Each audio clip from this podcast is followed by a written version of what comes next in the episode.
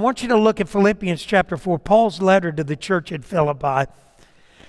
Paul said, Rejoice in the Lord always, chapter 4, Philippians chapter 4, beginning there at, um, let me see, at verse 4.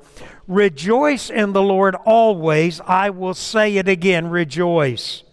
Let your gentleness be evident to all the Lord is near. And you remember, let's stop right there. You re- remember what we said. When you and I get anxious, when we get worried, we a lot of times get mad at the wrong people, right? Do you remember who was Martha mad at? She was mad at Mary, but she was also mad at who? She asked Jesus, Don't you care? You remember when the disciples in Mark chapter 4 were in the storm? You remember they went and woke Jesus up and they said, What?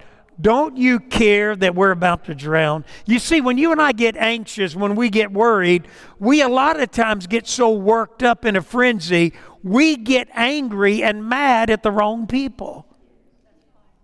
So Paul says to the church at Philippi, he said, Listen, let your what?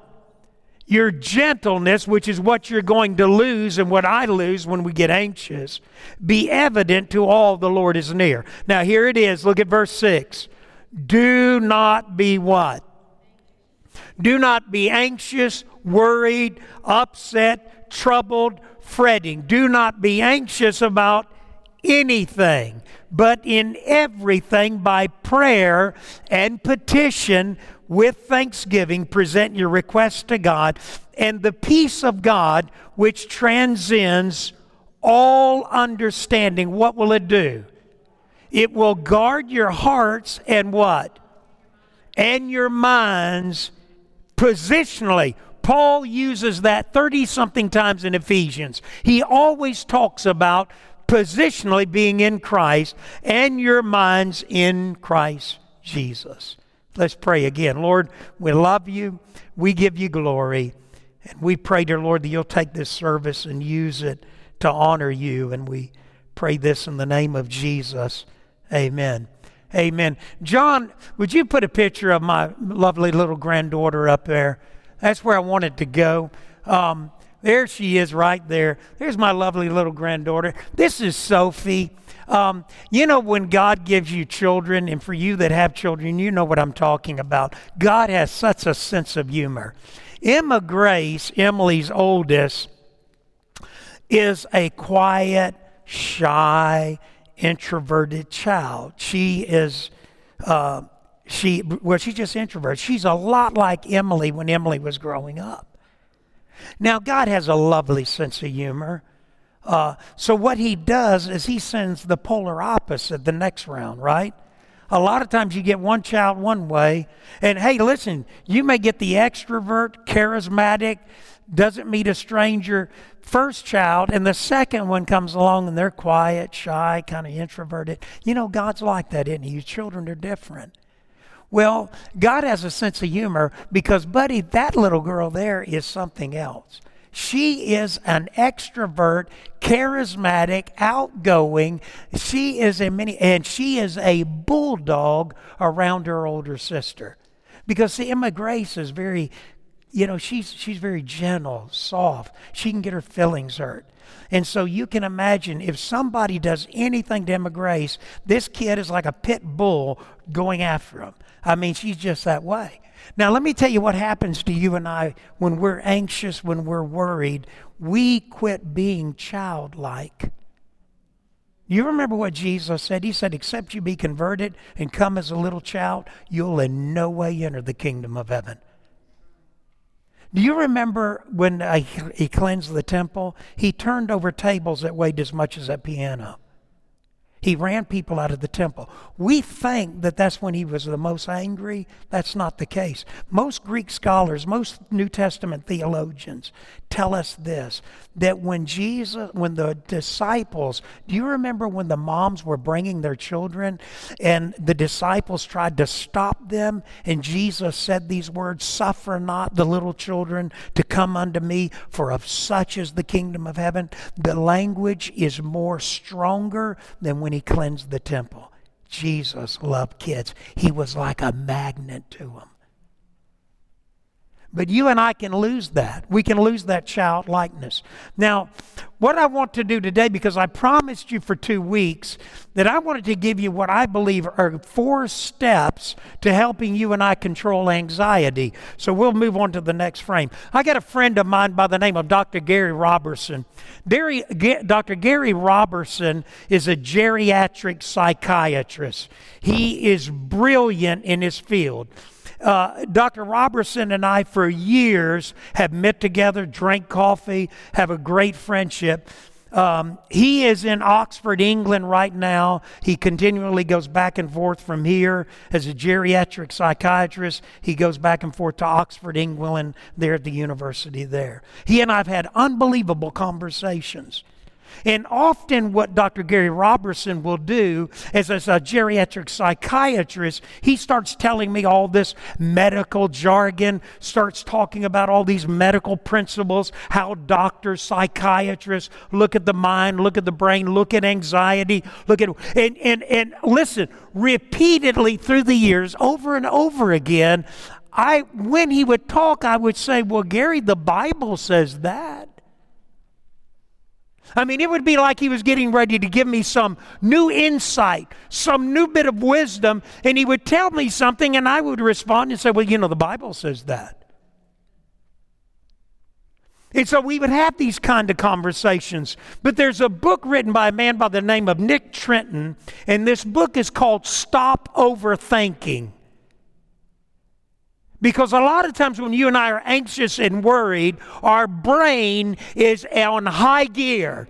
It's in panic mode. We are processing at a level that is literally frightening us.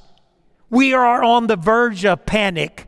The enemy, your enemy, Satan, Diabolos, the devil, the slanderer, the accuser of the brethren. Listen, this is what he goes after because as a man thinketh in his heart, so is he. You are your thoughts. That's why Paul said, Let this mind be in you, which was also in Christ. The mind of Christ. Jesus said, Listen, I'll give you peace that the world doesn't understand.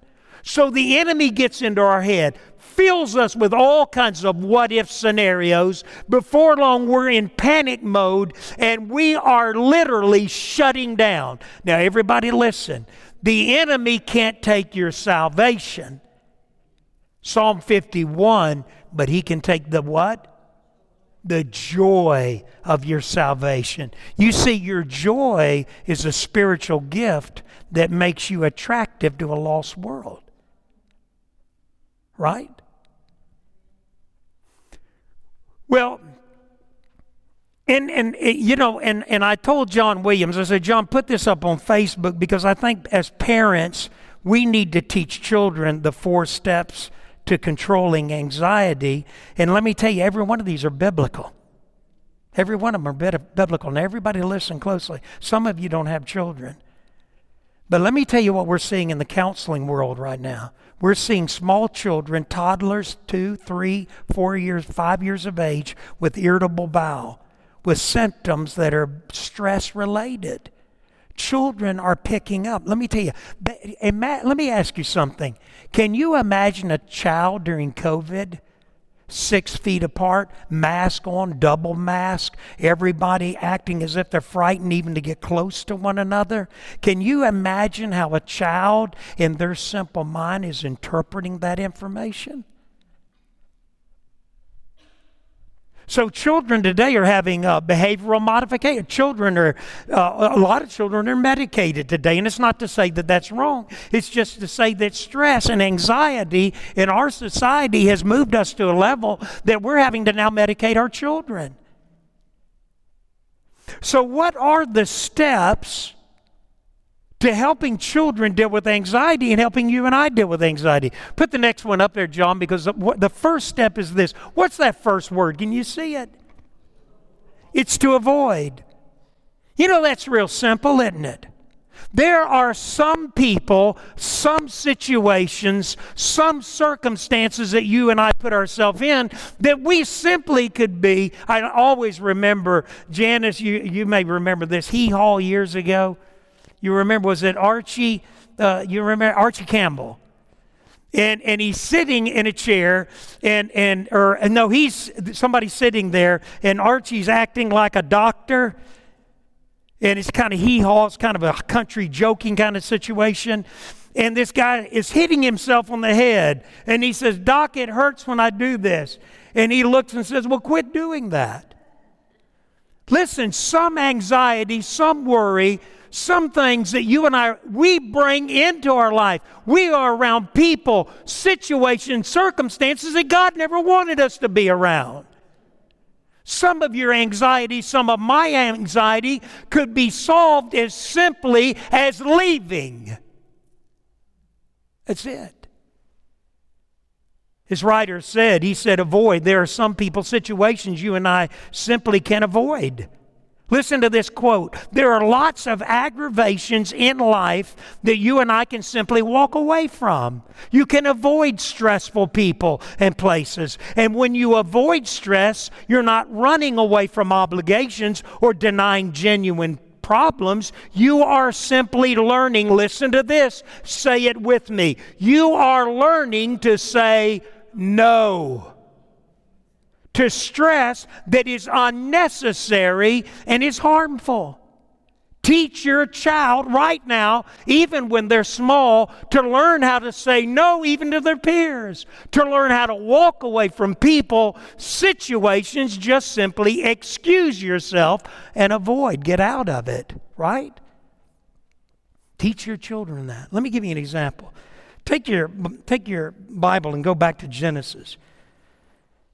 You remember this story, Genesis chapter 39? You remember Joseph in Genesis, Genesis chapter 39, the one who brothers, he couldn't, his brothers hated him, sold him into slavery to Ishmaelite slave traders. They carried him down to Egypt. They sold him into slavery, and eventually he's bought by man, uh, a, uh, uh, an individual in the army of Egypt, Potiphar. In Genesis chapter 30, 39, now Joseph, verse 1. Now Joseph had been taken down to Egypt. Potiphar, an Egyptian who was one of Pharaoh's officials, the captain of the guard, bought him from the Ishmaelites who had taken him there. In Genesis chapter 39, verse 2. The Lord was with Joseph, and he prospered, and he lived in the house of the Egyptian master. When his master saw that the Lord was with him and the Lord gave him success in everything that he did, Joseph found favor in his eyes and he became an attendant to Potiphar. Potiphar put him in charge of his household. He entrusted everything into his care. From the time he put him in charge of his household and of all that he owned, the Lord blessed the household of the Egyptian because of Joseph.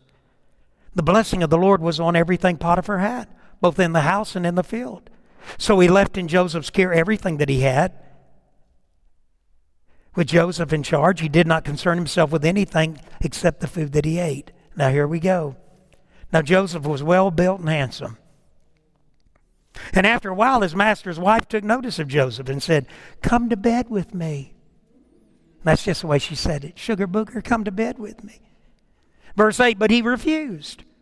With me in charge, he told her, my master does not concern himself with anything in the house. Everything he owns has been entrusted into my care. No one is greater in this house than I am. Boy, I bet that went over like a lead balloon. One thing Joseph didn't know how to do, he didn't know how to compliment a woman. My master has withheld nothing from me except you because you are his wife. How then could I do such a wicked thing and sin against God? And though she spoke to Joseph day after day, he refused to go to bed with her or even be with her. One day he went into the house to attend his duties, and none of the household servants was inside. She called him by his cloak and said, Come to bed with me. But he left his cloak in her hand and did what? What did he do? He ran out of the house. Isn't that something? Isn't that amazing? You know what we need to teach our children to do? Stress and anxiety and worry. You need to teach your children how to run. There are some people, some situations you need to avoid. And when you find yourself in that situation, in those circumstances, you need to run and you need to run quickly. Let me tell you what we always told our kids. And parents, you have a gift. Here it is. You may say, no, that's a lot of bad. There's a lot of bad in it, but there's a lot of good. And I can tell you one thing that we used to tell our kids here's a quarter. Back then it was a payphone. Here's a quarter. You get in a situation, circumstance. Listen, even if you have messed up and you know it, call us. We'll come get you no matter where you are. Parent, you better know how to train your children while they're young to learn who they need to avoid, circumstances they need to avoid, and when they are in those circumstances or around those people, you need to teach them how to run. And you need to say, Call me. Hey, you know what I used to say? Let me tell you right now. Kid, uh, tell your kids, if they can't get hold of you, call Sheila and I. Call me. I don't mind coming here. Boy, that'll really. Some of the girls are already laughing. You're laughing because you can imagine this white pastor coming to pick you up. You see, there are some people, some situations you just you and I just need to avoid. Let me give you an example. This past week, I spent a week with my kayak and camping gear on the Buffalo River. I haven't done that in a long time. And and pretty much outside of a uh, of an old man that was uh, uh, way down from me, I was alone. Now, Monday, Tuesday, Wednesday, Thursday. Thursday, had a big roaring fire. Man, I, I carried my dog, Coach, with me. John, you could show Coach if you want to. It'd make me feel good. So if you can put Coach's picture up there. Uh, I, I, carried Coach with me. Coach is a Dogo Argentino. You've heard me. He's 104 pounds of a bad attitude sometimes. And anyway, I had Coach with me. He's great security. Well, the last night there, there was a couple that came down. And, and uh, before long, this woman came down and she began to kind of flirt around at my campsite. And she began to carry on. And I thought, man, I'm, in a, I'm not in a good place. Eight o'clock at night, fire going, tent set up, beautiful evening there on the uh, Buffalo River. These people had come into the camp, they were down, and guess what I did? I said, Coach, we got to get out of here. And hey, Coach agreed. And you know what we did? We did a Joseph. We ran. I mean, literally, listen, you have never seen a man take down a tent so fast. Hey, listen, they're what I, I'm military. Anybody been in the military, you know how serious it is when you're taking down a bivouac, you're taking down a tent. Man, I slapped that tent down. Dew had already begun to fall. It was wet. I just wadded up in a big ball, wrapped it up, and took it and stuffed it into my truck. I had my air mattress mats still half blown up. I couldn't even see out of my truck. I was trying to get out of that campsite as quickly as I could because I knew that woman was up to no good.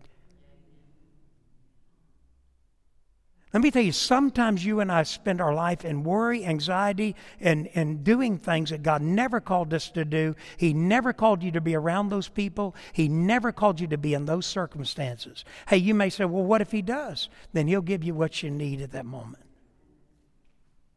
We need to teach our children to run. So uh, there's some things we avoid. And then, secondly, not only avoid, there's some things you and I can alter. In other words, listen to this idea of alter. If you can't avoid a stressor, whatever is bringing stress into your life, ask what you can do to change it. Does that make sense? You know, there's sometimes your children, hey, listen, you send them off to college, they're in a dorm room, they're with somebody difficult to live with, and they have no choice. You know what you better teach them to do? Learn how to adjust and make the best out of a bad situation. Sometimes you got to do that. If you can't avoid a stressor, ask what you can do to change it. You know, my campsite, let me tell you, uh, when I'm away from Sheila, I deal with some, because I have some post traumatic stress from Africa and being sick in Africa, I have difficulty being alone. That's why I have to go camp. I have to constantly be addressing that agoraphobia, that fear of the marketplace, that tendency to not to be very, very much to a handful of people, safe place, safe people, and, and not I have to constantly and I may be talking to somebody here. You have agoraphobia or you have separation anxiety, you have difficulty, and you feel like the walls are closing in. You can't do that. You got to constantly push them out. So I make myself go out, camp, spend a week alone, six and a half, seven hours away. Now, sometimes when I'm out there, I'm, suffer- I'm suffering with some separation anxiety. In other words, let me explain this, and I'm being vulnerable here. There was a time in my life when I couldn't get a haircut. I couldn't sit down in the barber shop. That was how much stress and anxiety, mostly after Africa when I nearly died, post traumatic stress coming back home. Uh, but this has been something that goes all the way back to somewhat of a dysfunctional childhood. So I deal with separation anxiety. Let me tell you what I had to do at my campsite. Can, can we put my campsite up there? There's my campsite. Uh, I had the Taj Mahal of a tent. I bought that at Sam's. I, I call it the Taj Mahal. It was way too big for my dog and I. And at night, we'd be sitting there by the fire, and I'd be relaxing, trying to read my Bible or read a book by the fire. And, and all of a sudden, Coach would get up and he'd walk over, trying to push his nose through the, through the tent. He wanted to go inside. You see, there's sometimes there's nothing that you and I can do. We have to accept the situation and the circumstances that we're in and make the best out of it. And that needs to be taught to children. And let me tell you about the Bible. The Bible, you and I, listen, we're change agents. The Bible calls, Jesus called you salt, light, yeast. When we go into a situation, hey, listen, listen, here it is. The circumstances, the situation, the people are not influencing me. I'm influencing them. They're not affecting me. They're not shutting me down. They're not intimidating me. They're not quieting me now. They're not affecting me with an unholy, ungodly lifestyle. I'm a testimony, witness, light, salt, and yeast. I'm changing my environment. If I can't escape the people and the situation that I'm in, then God has called me to be the salt, light, and yeast and change it. Does that make sense? One of my favorite biographies was John Pollock, a British biographer who wrote a book on D.L. Moody, a great, great preacher. When we lived in England, I read this book through and I cried for three weeks after I finished it. And I thought, God, let me be that kind of man. D.L. Moody, this great man of God, went one day to get his hair cut. He walked into a barber shop in Boston. He went into this barber shop. This is probably the late 1800s. He sits down in this barber shop. He gets his haircut. He begins to talk to the barber. He begins to talk and listen a quietness comes over this barber shop at a high volume day. The president, I believe, of Princeton University was sitting there. And when D.L. Moody got up to leave and he walked out, the president of Princeton looked, and I can't remember the name, but he went on to become the president of the United States. He looked at his barber and he said, Who was that man? And the barber said, Sir, that was D.L. Moody. He went on to become the President of the United States. He said that Moody, listen to this, he walked into that barber shop, turned it into church, and he said, lifted us, he said, lifted us all heavenward. You know what you're teaching your child to do? If you can't get out of a circumstance and you can't get away from people and you feel the stress and anxiety, you begin to pray and you begin to recognize God has me here by divine appointment, not to be influenced by them, not to be influenced by my environment, but for me to change my environment. You know, I was accused one time of being drunk. I was. I went into a pool hall as a young man, new Christian, went into a pool hall one day. And I used to be pretty good at pool. And, and so I went in and shot shooting pool. I was drinking a Coke. But I don't know that people knew that. And uh, before long, I was cutting up, clowning around, and they thought I was drunk. And you know what I told them? I said, "That's I'm not drunk. I'm filled with God's Holy Spirit."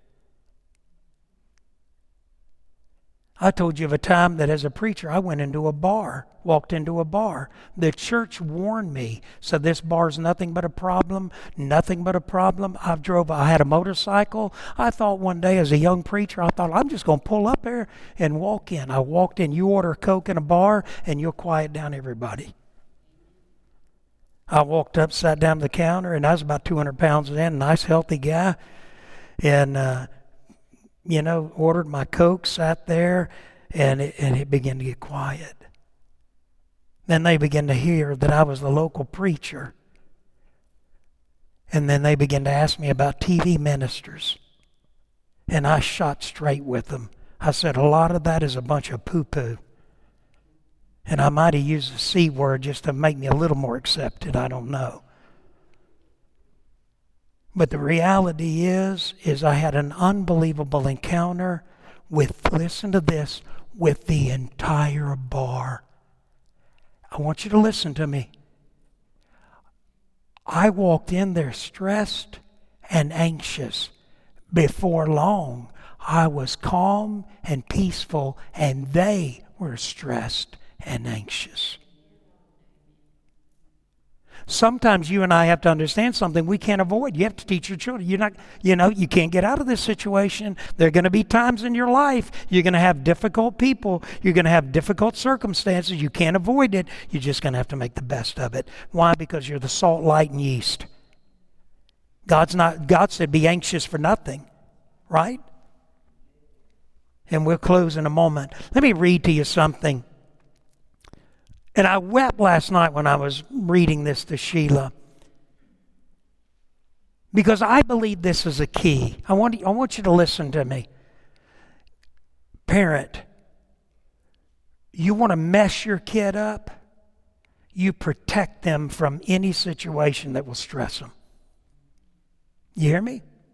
You want to mess your kid up. You want to make them ill equipped to make it in the real world. You protect them. You overprotect them. You keep a leash on them. You keep, hey, you go fight every fight they have. They have a difficulty with somebody on the bus, at school, in the neighborhood. You go fight their battle. They have a problem with a teacher. You go fight. Man, you think with my ears, I could, big old ears like mine, I could keep this thing on. The reality is, the most dangerous thing that you can do is to protect, overprotect your children. God doesn't even do that. God sometimes puts you and I in circumstances and situations because He's called us to be the light, the salt, and the yeast. Sometimes you have to say to your child, listen, I, I, you know, there are times when you need to look at your child and your child's saying something to you, and this is your question. It's not, well, you know, to go down there and show them at the school, or I'm going to go fight this kid on the bus, or whatever you're to, or you're going to get down there and get into an altercation at the ball field. It's a matter of looking at your child and maturing and helping them grow to realize that, hey, there's going to be a day when mom and dad are not around. You're going to have to learn to handle some of the stress and anxiety and the worries and some of these difficult people and difficult circumstances. You're going to have to learn how to handle that, how to survive, and how to change that environment and those people. That's why you're there. But in, in, in, in 1789, William Wilberforce moved 12 resolutions in the British Parliament condemning slavery. He made a speech lasting over three hours, a speech which had in it such weight and feeling that it brought tears. When the vote was taken, the abolitionists were defeated. Each year, Wilberforce introduced his bill, this writer said, to make slave traffic illegal. Failure after failure came to this brave fighter. For 20 years, he worked for the slaves with an energy and a devotion which almost seemed superhuman. On February 23rd, 1807, Wilberforce had been given an ovation, standing ovation, such as no man had received in Parliament. He was qu- quietly overcome with applause. He sat and bent over in his seat with tears streaming down his cheeks. He had one thing that I had that I understand he had a bad stomach problem. His triumph was complete when the vote was taken. The bill carried 283 to 16 in British Parliament. On March 25th, the King of England gave his assent and the bill became law. It now became illegal to trade slavery, slaves, slave trade. Wilberforce was on his deathbed when the news was carried to him. His response was, Thank God. Four days later, at 3 a.m. in the morning, July 29th, 1833, he died. Now, listen to this quote Conviction brings confidence. God called William Wilberforce they jeered him, they mocked him, but he was in a situation, circumstances that he could not get out of. He dealt with difficult people, difficult circumstances. He had a severe health issue, stomach problem. He preached with passion, he spoke with passion. Listen, it was not Lincoln. It was not Douglas. It was not the Civil War. It was the voice of this little British man named William Wilberforce that stopped slavery. And it affected the continent of Africa and it affected the world. And on the day the king signed it into law, William Wilberforce said two words and he died. Thank God. And then he died. You rescue your children. If you rescue them enough, you weaken them and you rob them of the ability of God to use them greatly. You cannot always protect them from difficult people, difficult circumstances, and those people who may bring pain into their life. And all God's people said, Amen. Let me close. I'm. Uh, first night camping. First night camping, um, dealing with a little bit of separation anxiety, you know, just there, you're alone.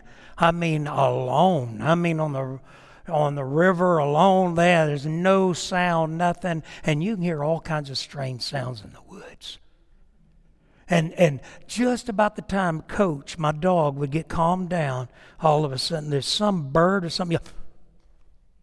And boy, he'd be like that. And I'd be calm, calm. It's all right, Coach, calm down. But we like to froze to death the first night. It was down in the 40s. I wasn't prepared. It was cold. And then the enemy to a camper is dew is that moisture at night. The tent was wet.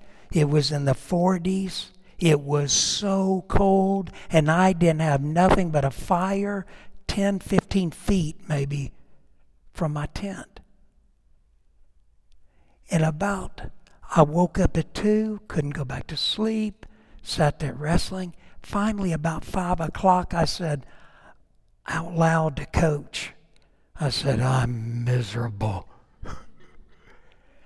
Listen, when I said the word miserable, God is my witness. Because anybody who camps knows this. The worst part of camping is getting out of the sleeping bag, right? Getting out of the sleeping bag, out of the tent, and going out there and trying to do what? Start a fire. It's wet, it's cold, it's miserable, and it's like I, my dog is shivering. I mean, Coach was shivering. I actually took my jacket and wrapped it around my dog. And about five o'clock in the morning, I said, I am miserable. And when I said those words, tent closed up, the fire went lit up Hey, listen, lit up the outside, lit up the tent at the word miserable. And you know what I immediately thought about? I thought about Moses all alone.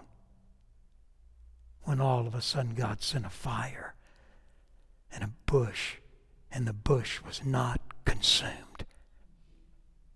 Man, I jumped up out of that tent, went out to a fire that had flamed up, put more wood on it, had in a five minutes a blazing fire on a miserable, cold, wet morning.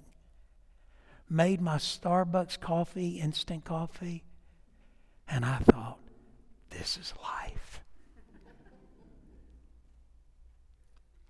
God will give you a peace and a strength and a comfort no matter where you are, what situation you're in, and that's what you teach your children.